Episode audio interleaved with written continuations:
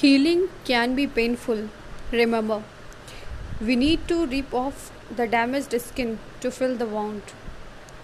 Time to time, life has tested me with things I thought was under my control and things that made me comfortable. But I'm glad sometimes things went beyond control and I stepped out of my comfort zone. I remember the time when I wanted to vent out of loud go to a stranger and speak to them about what's so heavy that's hurting me. I wanted people to look in my eyes and read what it says. I wanted others to take me out of the cage that kept me within for months. I wanted not to speak to the known ones. I wanted the existence to be disappeared. But things don't always happen how we want it to be. Indeed, it happens the way that's best for you after a time you won't be hurting yourself anymore.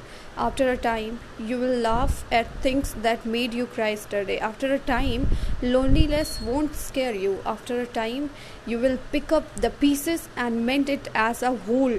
After a while you will only see yourself as you are lovely worthy and strong. After a while you will know you reached the destination and the pain was just a small part of the journey. Healing is beautiful